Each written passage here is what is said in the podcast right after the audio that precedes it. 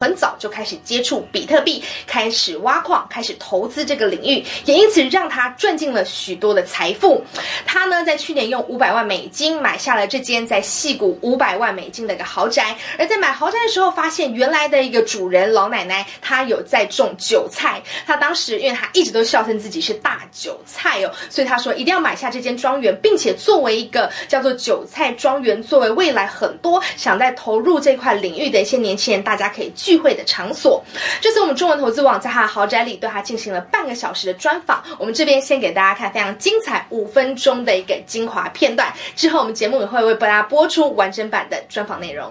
客套话的话，拿出你自己资产的百分之十来啊，来配置一点数字货币，也不用配置别的，就配置比特币啊。那不客气点的话，说点这个真话的话啊，说点真话的逻辑就是。不只是把你现在手上的所有的存款买成比特币，啊，所有的啊，还要借钱买成比特币，因为法币的体系是不停的印刷的，那钱会印的不停的通胀，而比特币是稀缺的，你只要把你的法币变成比特币，就是在变现，这才是真正的变现，知道吧？你如果把这个这个法币一直拿着，最后发现法币在就是购买力在缩水，而比特币。由于法币的增值、增长、通胀，把比特币变得越来越贵，这是迟早的事情。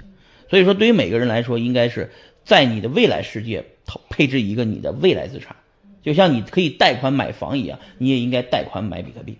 啊，尤其现在比特币跌了，你更应该买啊。前阵子我采访 Roger Ver， 美国的比特币耶稣，他现在已经不爱比特币了。我觉得你现在是我们中国人的比特币菩萨。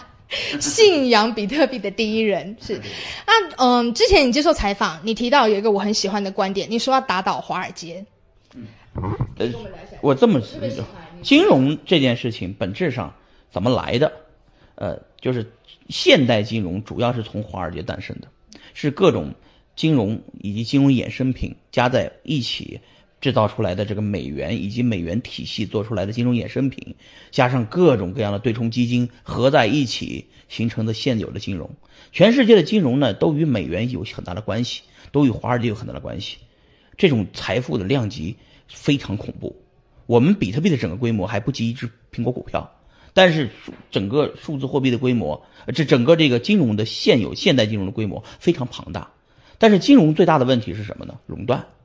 因为中因为中心化的体系所铸造出来的游戏规则，就是要求只有最优秀的才能融资，才能 I P O， 对吧？那很多的是融不了资的。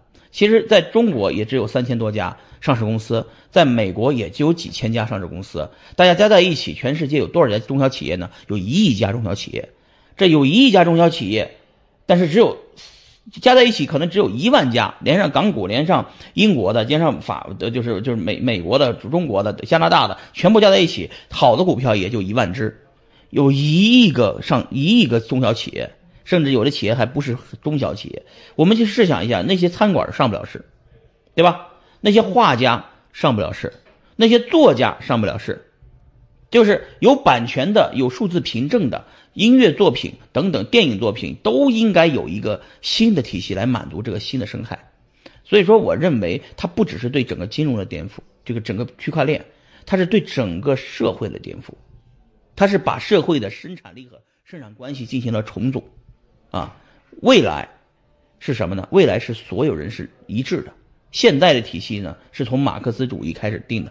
马克思说《资本论》嘛。说马克思主要的主要的生产力和生产关系有巨大的矛盾，为什么呢？工人想要更多的工资，资本家想剥削工人，工人只有通过流血牺牲、武装革命、武装革命才能把打倒资本家，只有这种流血牺牲才能解决。所以呢，无产阶级就这么革命论就这么理论。但是资本主义社会怎么解决这个问题呢？哎，大家全分到股份，大家一起上市。大家一起上市以后，一起这个到 I P O， 大家员工也有股份，呃，就是这些都有股份，每个人都有股份。但是呢，现在的主要矛盾，社会矛盾是什么呢？无数的消费者、用户没有在这个体系到分到一分钱股份，